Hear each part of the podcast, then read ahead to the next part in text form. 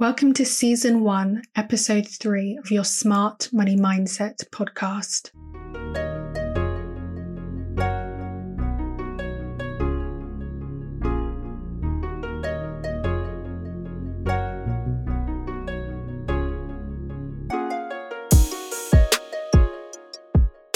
Hi, Caleb.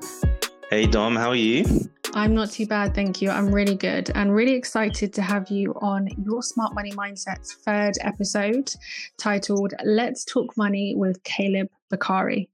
I don't want to talk too much about you because I don't want to take your thunder, steal your thunder. Um, but you know, 25 years old, the guy is an investment banker. He's bought his, his first house and he is just, he's on a roll. So without further ado, can you just give our listeners a little bit of info about you, what you're about, where you're from, your background, um, and yeah. Yeah, yeah, yeah. And again, you know, thanks for having me um, on the podcast. It's a pleasure to be here, and thanks for all the kind words. Um, I hope I don't disappoint. you know, expectations. Don't you um, dare. in terms of yes, in terms of myself, you know, just very, very sort of quote unquote normal background. You know, grew up in uh, Southeast London, first born of um, four siblings in a Nigerian household um, with both parents around. In terms of, you know, focusing on money, I don't think we came from any sort of, you know, I didn't grow up with a silver spoon in my mouth to put it, to put it mildly, you know, very much, a you know, working class, but making ends meet, um, household.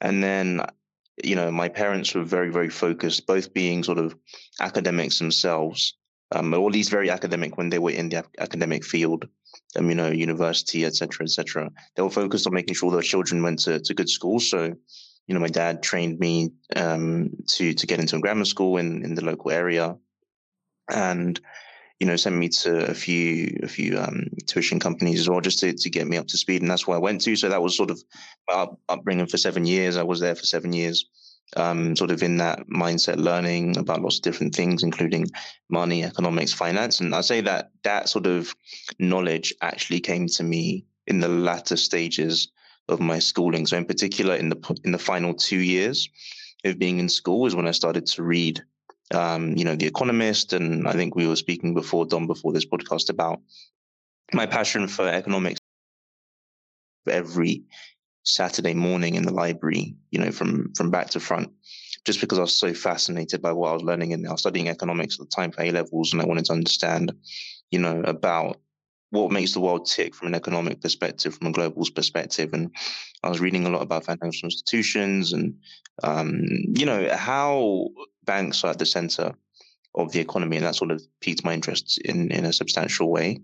On top of that, you know, after after school, went to university, studied at the London School of Economics. I studied management, um, and yeah, I mean, during that period, both in sixth form, I actually did uh, four internships in different investment banks across the world. So two here in London, in Canary Wharf, um, Liverpool Street, and then uh, another bank I interned at twice in Nigeria, actually in Lagos Island.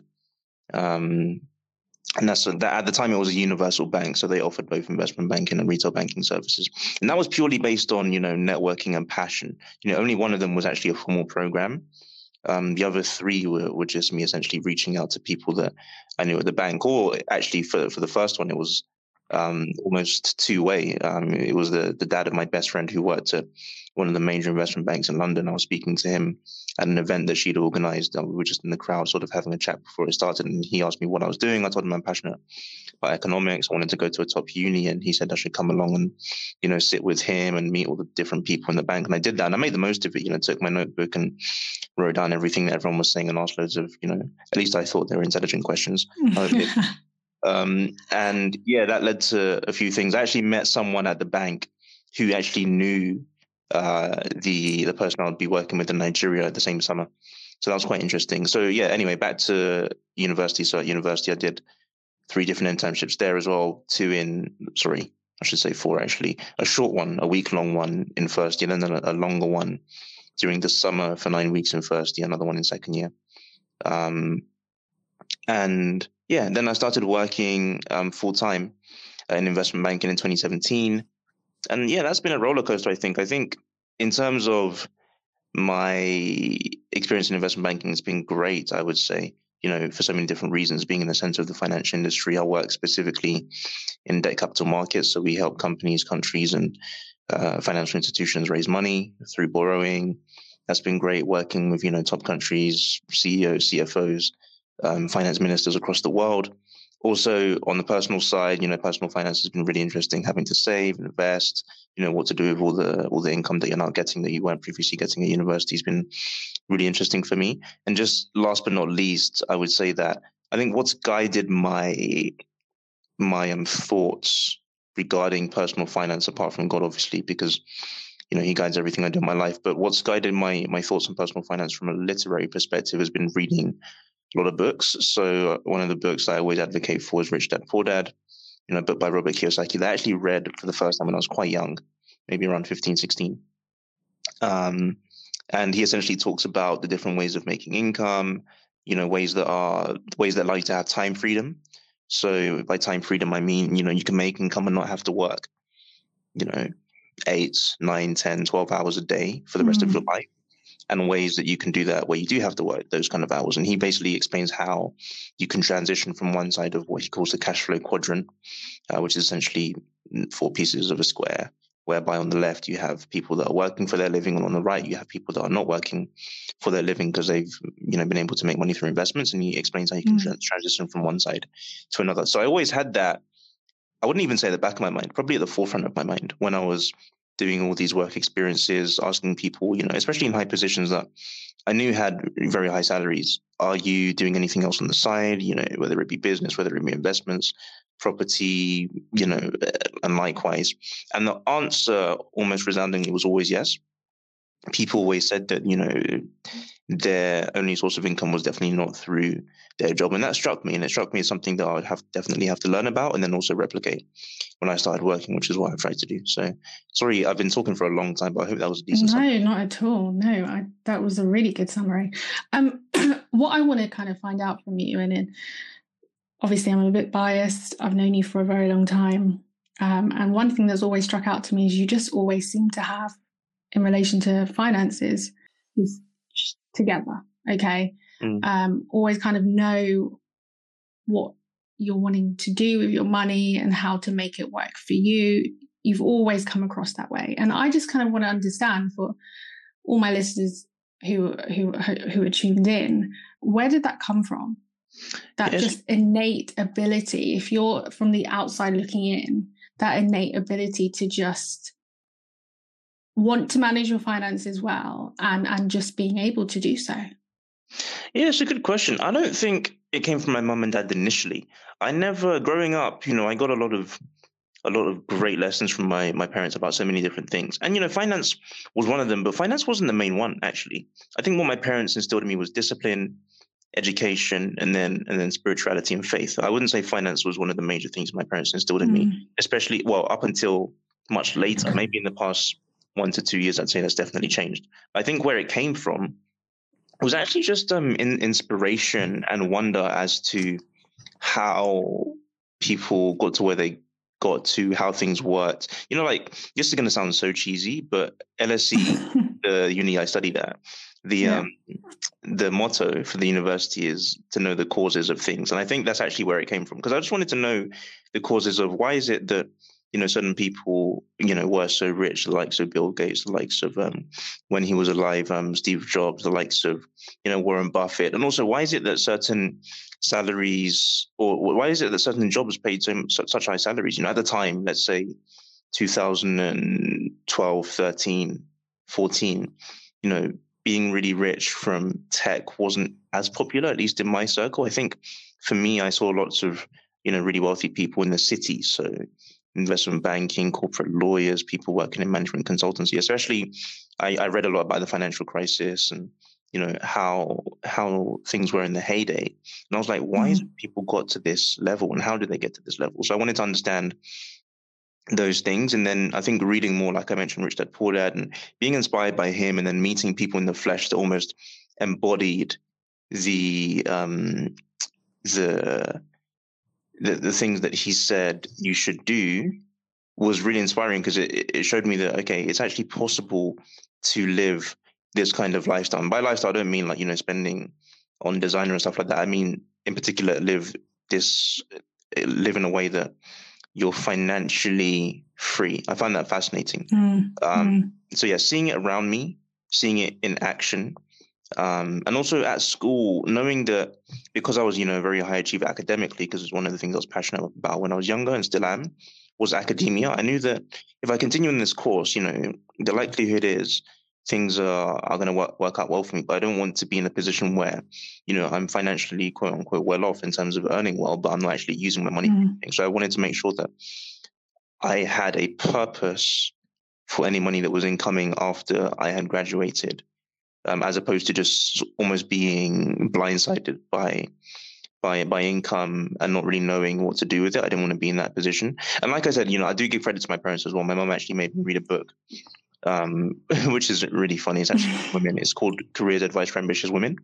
Um, but you know, me being an ambitious man, I was like, whatever, I'm going to read it as well.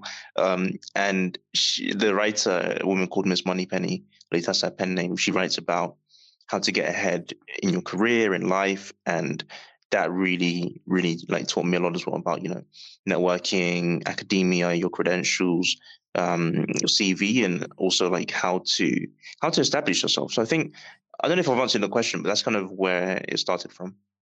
No definitely you have. Um, and i think one of the things that i also wanted to know and it, it builds on that conversation that we had last week um, currently you've you've just recently bought your first property.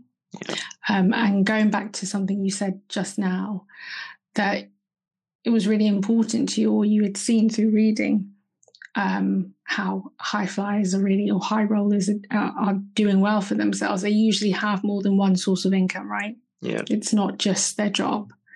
Um, so, putting your role in investment banking aside, like how have you kind of lived that out? What have you been doing to to have more streams of income? Mm. and and then as part of that question has that played a massive role in enabling you to buy your first property at 25 which we're going to go into but it's a three bedroom house etc like it's it's it's the big balls so yeah Talk to me about that. Yes, uh, and again, a good question. Um, yeah, no. To, to, firstly, yes, it definitely has played played a big part in you know allowing me to afford my first house. Uh, you know, twenty four, then going into twenty five.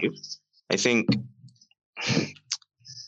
what, what I did was so one of the things I always wanted to do was invest in stocks. Now, unfortunately, because of the role I'm in in in the bank I'm in for my full time job, I'm not actually we're not actually allowed to invest in single stocks were prohibited. Oh man. Yeah, it's a shame.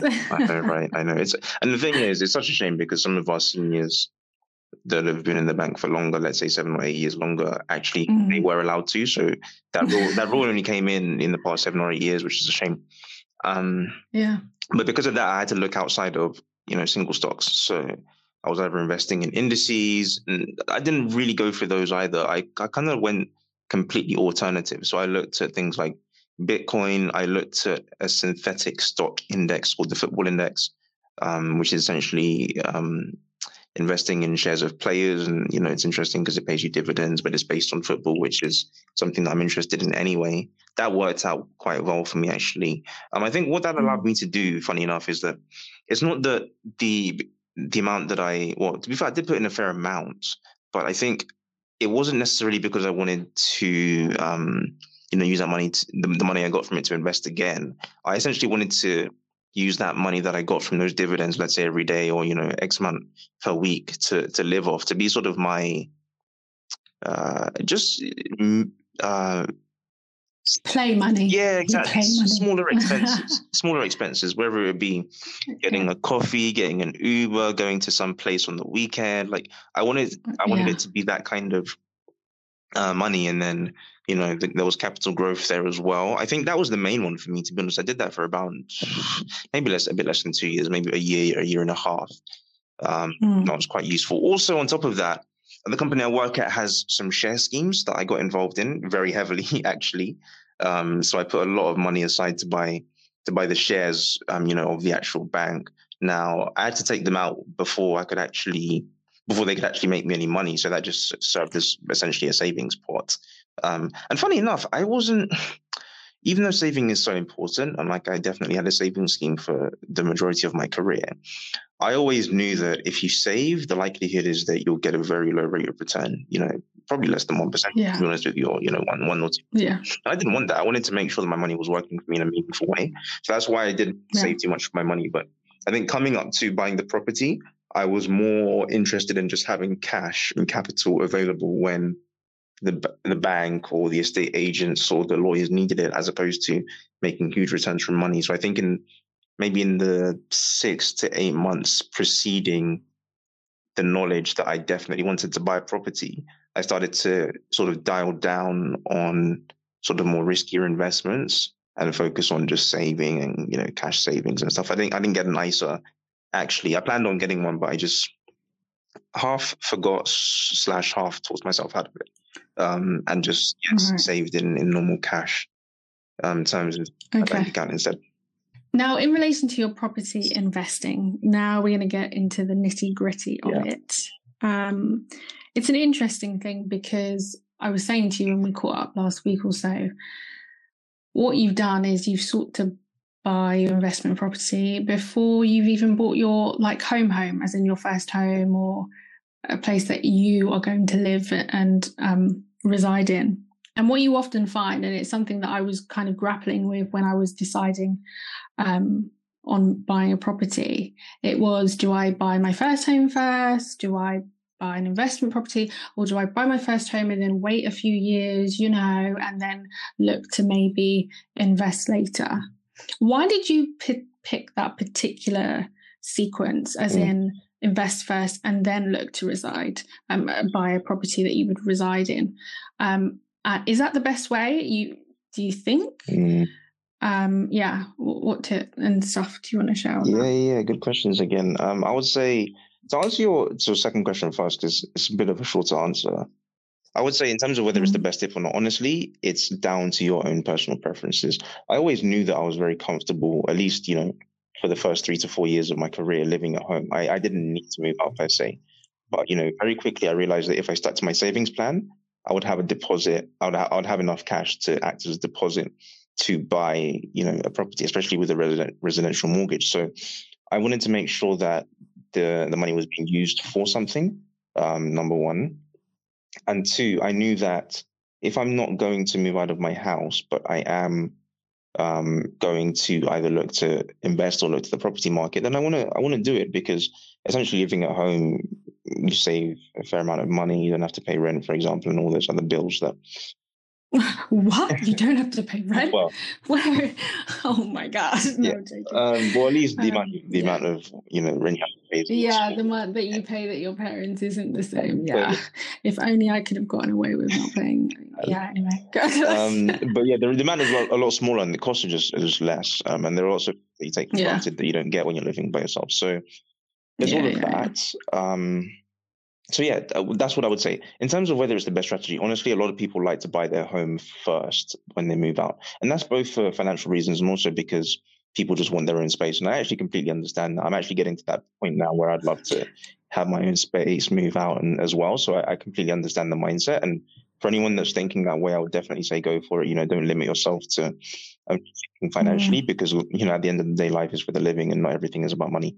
Um, sometimes things are about your yeah. own mental health, your own personal happiness, your own sense of your your own feeling of growth um, and progression in your life. So it's you know it's almost swings and roundabouts in the sense that what works for one person won't work for another person.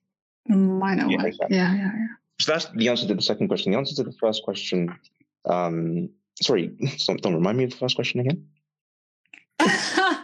so, do I even remember the first question?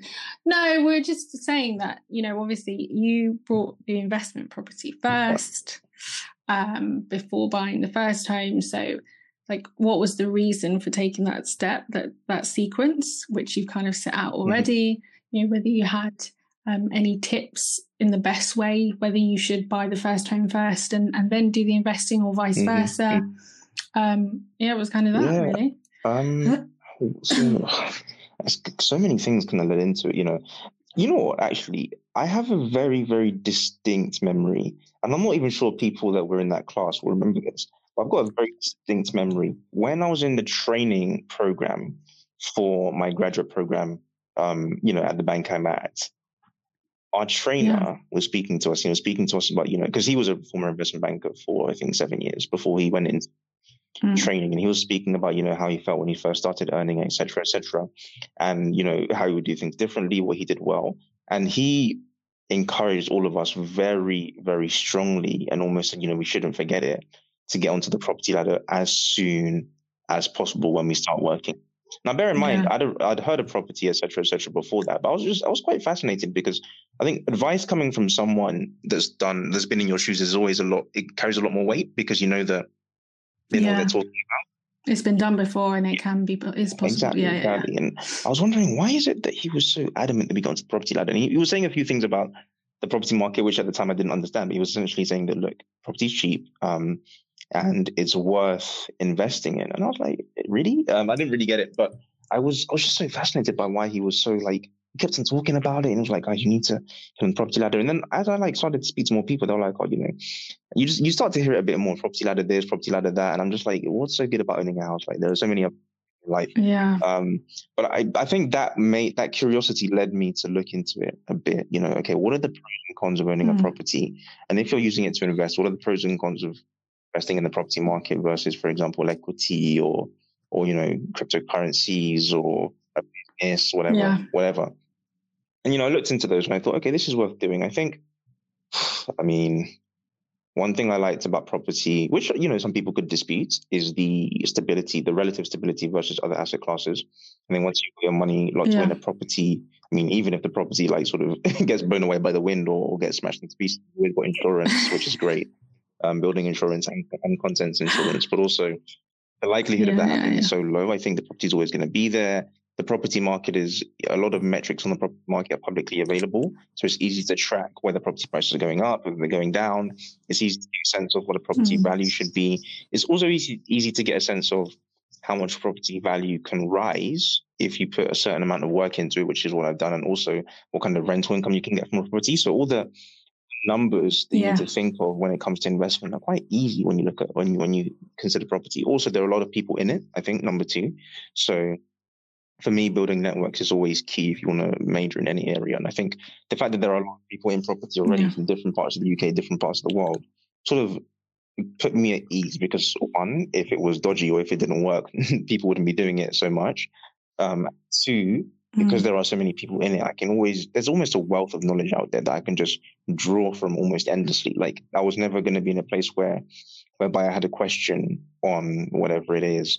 And I, there wasn't anyone I could speak to about it. You know, there's my parents. There's, and the thing is, I like the fact that a lot of people in my own personal circle were also interested in property investment and were involved in it. So my parents, family, friends, yeah. people from church, but also people I met on social media, people that run property companies, property mentoring groups, etc., etc. Like there are so many people that have a opinion on it, which I thought was great. Um, and also, mm. When it comes to investing and you're investing a large amount of money, you want to make sure it's in something safe. This is kind of like similar to point one. And investing, you know, a lot of money in cryptocurrencies and equity sometimes isn't. A lot of people aren't comfortable with that, but when it's a house, it's, yeah, exactly. When it's a house and it's bricks and mortar, you can see it, you understand it because you've lived in the house your whole life. It's just, it's easier. I think one of the drawbacks is that it's quite slow. You know, everything takes ages, but it yeah. for me that was it. And I just wanted to make sure. Also, on top of that, the income from you know other asset classes like equity, like cryptocurrencies, even though it's definitely real, for me it wasn't as um uh, as regular as, for example, renting out property. Now, having said that, people could definitely yeah. I was just about to say. Yeah, people could definitely say, well, you know, you're not always going to have tenants in your property. That's completely exactly. So it's, it's definitely down to your marketing skills and also, I mean, the kind of area you buy in, what kind of property you buy in, the kind of tenants, yeah, etc., etc. Yeah, but I, I, saw enough examples of people that were doing it well to make me think I know what to do, and also if the property is empty, I know mm. how to navigate that as well. Yeah, that's great. So, in terms of like when you decided, okay, my first property is going to be my investment property, how long did it take you? Like, what was your saving plan, if you don't mind sharing? also quite controversial. I know I'm throwing all of these questions at you, and I'll remind you when you forget. Um, is do you think that you would have made the same decision if you were single? That is a good question. Okay, I'll start with the first one in terms of saving then. So, in terms of yeah. saving, what was my savings plan? To be honest with you, my savings plan was very basic. Um, I think I looked at all my expenses, um, took, took my income monthly and then looked at all my expenses after they've been paid down. Um, and I thought, okay, how much of this can I save? And I thought, you know, both in percentage terms, in terms of, and also in terms of an outright amount as well. So I saved about, and I would say this is, I don't know how realistic it is for people, but I genuinely do want to, I want it to be a target. And I think it is no, I do want you to share. Like uh, we're we're honest and open here as exactly. much as we can. I think I saved about around fifty percent of my income probably for the first you know two years or so. Um, that sorry, that's yeah. after expenses and taxes and everything. So not fifty percent of the gross amount, but fifty percent of it once everything's paid off. Fifty percent of my disposable income. And essentially, that was, no. to be honest, this is where my parents yeah. come into it. Like, my mom was always saying, Caleb, you're spending too much. You don't need to buy this. You don't need to buy that. You don't need to go, to go there. I was like, okay, fine.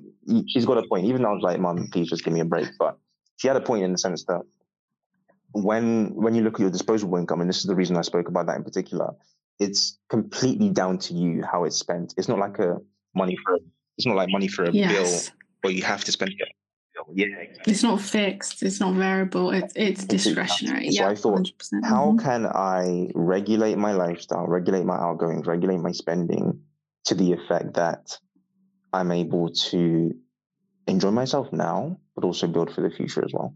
So that's what yeah. I was I was essentially thinking. So I saved about around around fifty percent of my disposable income, um, and I think eventually what what sacrifices did you have to make with that though? Like, was it a restriction on how often you went out? Was it less, you know, Starbucks coffees? Obviously, before um, the pandemic, what kind of stuff did you have to do to yeah, make it um, possible?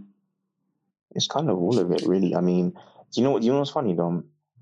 I actually, and this is where like the investment mindset comes into it again when a lot of people say what sacrifices do you have to make i think it's all of those you know not not spending too much on sort of the menial i was also lucky because yeah, yeah. I, didn't, I didn't my transport costs were quite low um, because my for tfl so like underground mm. for me mm. is free for example where that's not the case for a lot of people um, but i actually challenged myself to say how is it how can i save this amount that i want to save which is 50% of my discretionary income and still live relatively close to the lifestyle that i wanted to live. And that's what led me to invest in mm. you know the football index. And the reason i did that was because i wanted to actually with the other 50% of my income that i was using as my discretionary i actually wanted to to use that almost as not just spending money but also money that i can use to work for me and make me some income as well. So yeah, that, that's that's essentially yeah. what I'm doing. But to, to, answer your question properly, yeah, I mean, you just I just cut down on a few things here and there, really choosing not to take an Uber. I think Uber was sort of the bane of my life at the time. Still kind of is to a, to a lesser degree. Sometimes lazy and tired. Um, not going to Dubai every time I see a video from you. I've only been once to. Um, but yeah, not not going on like you know expensive holidays or like making sure things are are manageable. So if, even if you do want to go on holiday, not going with a really expensive airline or going you know premium economy or business class or whatever, but just getting a normal ticket you know, choosing cheaper airlines, for example. Um, Halving how much money you spend on clothes. You're talking from somebody who was a bit of a spendaholic with clothes, so that's cutting that down as well. That's definitely true. The thing is that that was actually instilled into me much younger, so I only really well at the time anyway i only really used to buy during sales you know i used to try and get as much discounts as possible and i used to buy in bulk during the winter mm. sale. So whether it be Boxing Day or January, I used to buy in bulk then, and then like only buy things that I realized I needed short term when they became available. Um, so that's that's kind of like how I did that. Mm. In terms of your other question, really interesting. Did you you said that you know would things have been different were I in a relationship and I wanted to get? Yeah, because the the reason I say that is all of my friends, I am the only one who is not married, and I have no problem with that. I'm I choose that, and um, I'm very happy. But what you find is they therefore got married, and their first home was their first home, and they think about investing and all that other stuff later. And I feel like it's a lot easier for single people. Maybe I'm just saying something that is a given, but to maybe, especially if you're living at home or whatever, or in a place that you don't need to leave anytime soon, to look at investing and all that stuff mm. up front and first before you look at future plans, um, you know, family and all the rest of it. It was definitely the case for me, you know, when I spoke to you last week and I was saying, look, investment property is the first one, and then I will think about the family stuff later down the line. Um, so, how do you think did you being single play a massive role in you being able to make the investing stuff a priority now first?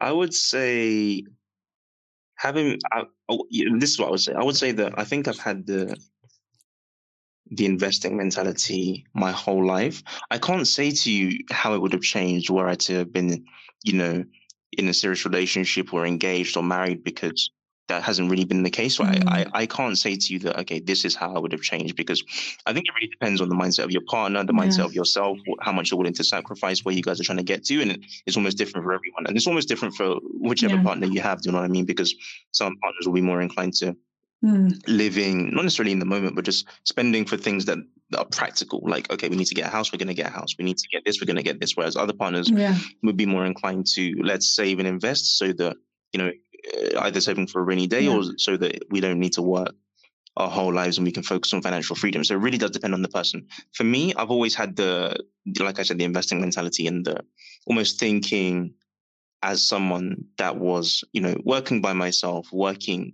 on goals that were personal to me, as opposed to working in tandem with someone else or working in a partnership. So I've, I've always navigated investing um, in that sense. Having said that, though, I know so many different people that are married or you know soon to be married that are very heavily invested in everything stocks and shares cryptocurrencies ISAs um, property yeah. so it's definitely possible and you know they would be better placed to speak about the sacrifices you have to make when doing that in a relationship or in a marriage but yeah. for me yeah, to a certain degree. I mean, I definitely didn't have to to spend loads of money on, you know, my partner taking her here and there and buying her this and that. And yeah, for sure. But having said that, it's not like I wasn't generous with money when people in my circle or friends or whatever needed it, for whatever reason. So yeah, you still get that. You still get outgoings yeah, yeah, yeah. that aren't to yourself that are still quite substantial, even as a single person. Um, especially you know, as someone with a fairly wide network, I'm always prone to you know, making sure that people are okay financially. And if anyone comes to me with a financial need, you know, I'm the kind of person to say, yeah, sure. I'm the kind of person to at least be generous with it. Yeah. Do you know what I mean? I, I don't really think there's any need to be stingy because life is more important yeah, yeah. than than bank accounts at the end of the day. So, so yeah. Oh, I love it. Honestly, one thing I just love so much about you're so humble and you're just yeah. Um, it doesn't go to your head. It yeah, it's very very rare, and um, it's it's a great trait to have. So, just thinking about time, um, I really want to get onto the house. I want you to talk us through, you know, just briefly because we don't have that much time left. Um, finding it, um, what you did with it, mm-hmm. you know the flipping and the it it, it looks amazing just, just talk to us about that and and um, what your future yeah. plan is for it and whether you're you know looking to to buy any more to invest what's the i'm what's sure so the honestly dom i would say the process of finding a house for me it was so fun. I loved it completely. I really i really i really did enjoy myself. I found it so almost exhilarating. I did it with my parents as, as i'll speak about shortly but the process of you know looking at i think we looked at you yeah. know I always say up to 100 different properties. Maybe it wasn't that many, but it was definitely around, you know, 50 oh. to 75 at least. Um, I've looked yeah. three times and I was yeah. like, I love this. A hundred, I could not do. That. It was really, You're, really fun. Wow. Um, okay. And the cool. reason for like looking at so many, and I was actually similar to you. The the very first house we viewed, I kid you not, the very first house we viewed, I wanted to buy it. I was, mom, dad, yeah. you know, this is great.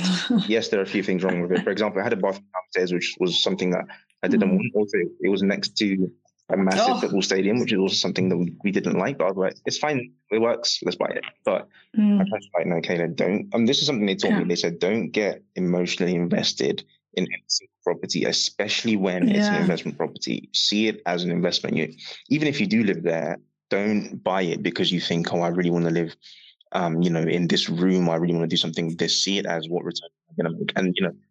you know what I mean? Which is it's fine for, and you know, estate agents will tell you this as well. Estate agents realize that when people want to buy properties to live in, they're definitely more emotionally attached to their properties versus investors. But mm. um, yeah, sorry. Anyway, back on track. So we did lots of viewings, you know, and essentially me and my parents um, were looking for uh, properties that, you know, had value in them structurally, but also work on them to the extent that we yeah. could push up the value if we did work on it more than the amount that it costs to do the work. So let's say, let's say just, you know, very easy example, and this isn't what we did, but a very simple example. If you buy a house that is a three bed and it has an empty loft, um, and the loft conversion would cost, let's say, 45 grand, you know, give or take. But turning it in from a three bed into a four bed would, you know, make the price go up by like 60 grand or 75 grand. Then that would be a viable investment to make because you're essentially mm. putting down a certain amount, let's say 45K, but the value you're getting out of that is, you know, more than that, one, let's say one and a half times. So that's the kind of thing we were looking at. And honestly, mm. there are so many different houses that fit that remit. There are houses that, you know, you can do loft conversions to houses that you can add an extra bedroom, houses that are completely run down and need everything fixing, which is kind of something like like what I got.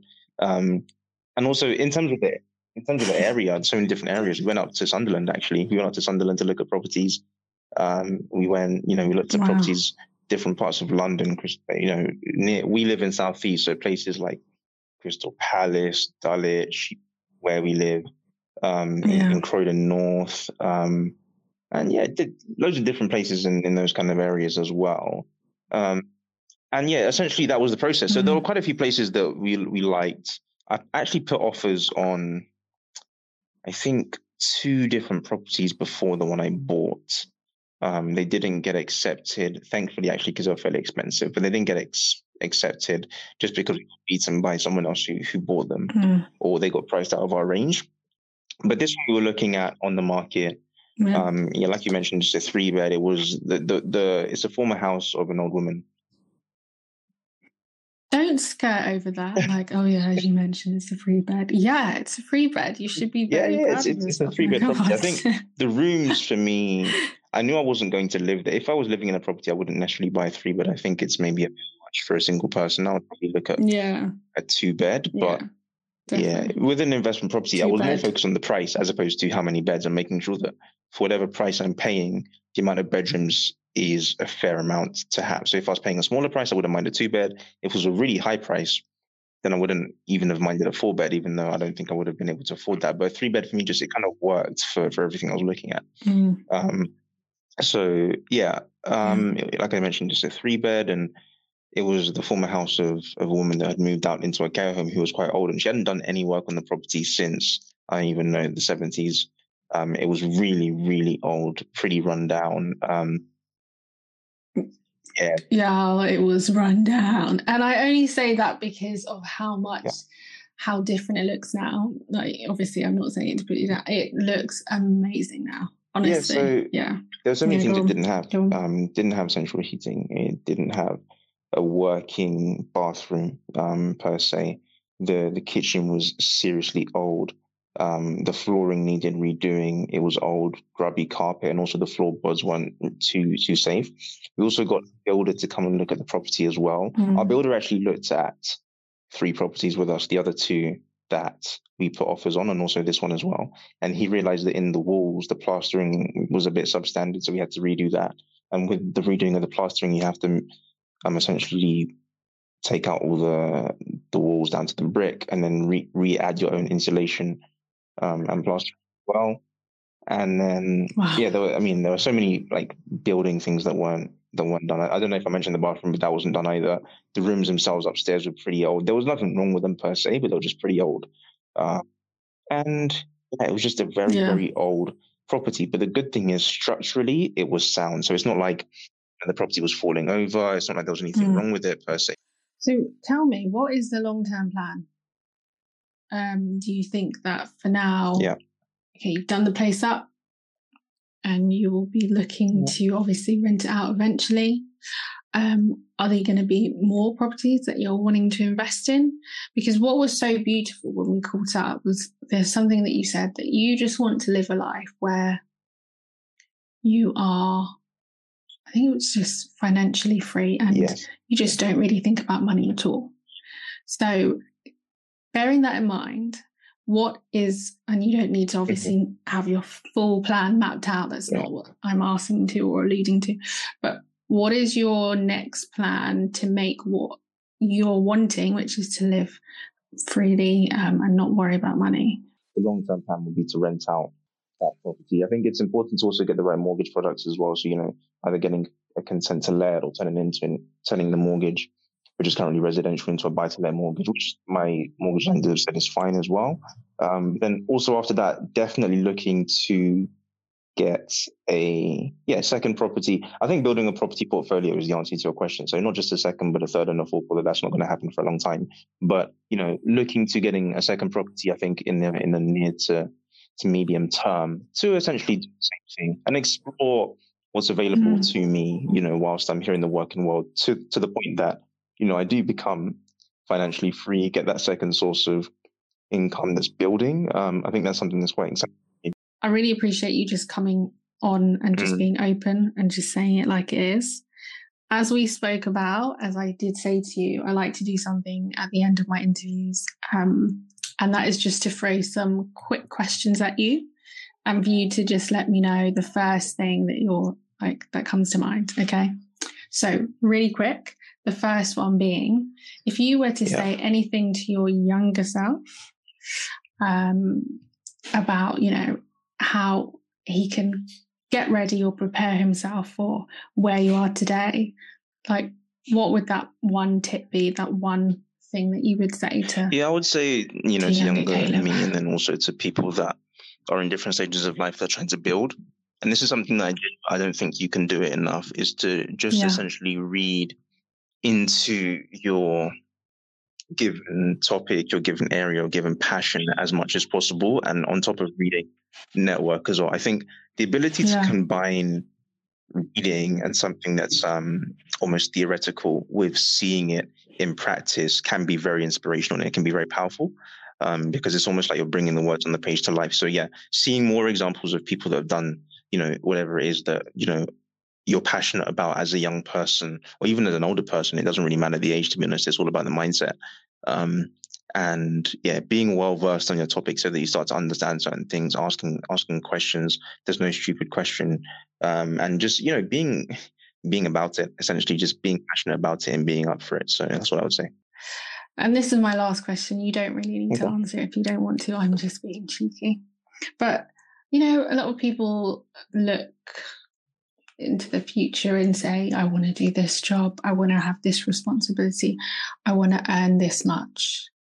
When you yeah. say that you want to be financially free, do you have a number in mind that you would like to have coming in, whether it be from one mm. income, four income streams, whatever, that would make you feel like, yeah, now I'm living financially free you know, and independent and just I've heard I've had a, give well, me a, number. a lot of conversations, but I've had some conversations on this topic with actually on a clubhouse room. Um, and also I was also thinking about it as well because I was thinking like personally, and this is this goes for like, you know, single people any responsibilities. I would say that it's possible to live off five hundred pounds discretionary income a month, but is that how much I want to make from mm. being financially free? No, it's not. I definitely want to make a lot more than that. Now that's yeah. I was going to say, of the top end, I've heard some crazy things. Honestly, like I was in a clubhouse room, and one of the women on the stage, she was she's a great mm. property investor. She was, she, I think she came from the corporate law industry. She essentially said that she wanted to, or she she was advising me to look at the top earners in my industry um, and see if I can replicate their monthly hmm. income. Mm. But that amount would just be so high. I don't even know how I would ever manage to do that. So I think you kind of have to be have a happy middle. And so I don't. The thing is, I've always thought numbers, but to be honest with you, Dom, they've changed. They changed quite a lot because. it's because like I, I, don't want to be like, oh, so you know, hard. it's one thousand, it's three thousand, it's five thousand. No, but if you had to put like a stab in the dark, nobody's going to hold you to it, and nobody's going to say, oh, well, you know, in two thousand and this, you said. What would, for now, what is the one figure, what numbers is coming to you that you would think, yeah, um, this, is, this is good. I'm good.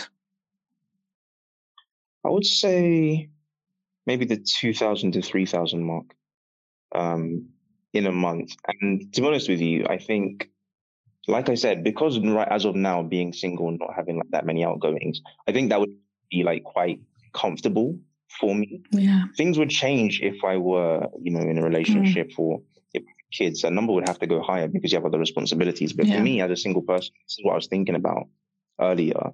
You, there yeah. are certain things you don't really have to have, and even a thousand pounds can be absolutely perfect for you. So that's why I said the number changes because sometimes I'm being a bit more greedy and I'm just like, no, no, no, I want much more than that. Sometimes I'm being in my like, what are your necessities and yeah. less than. But that's kind of a ballpark um, of what I'm yeah. thinking at the moment, which is subject to change. Thank you so much, Caleb. Well, guys, you heard it first from Caleb Bakari. If you enjoyed this episode, then please like it on your favorite podcast platform. And feel free to email me and send me any questions to domsi at. We'll be back on the second Friday of the month, 9th of April, for a 25 minute with Dom C segment, something that, as you know, I love to do in between interviews. Thanks a lot, guys, and speak soon.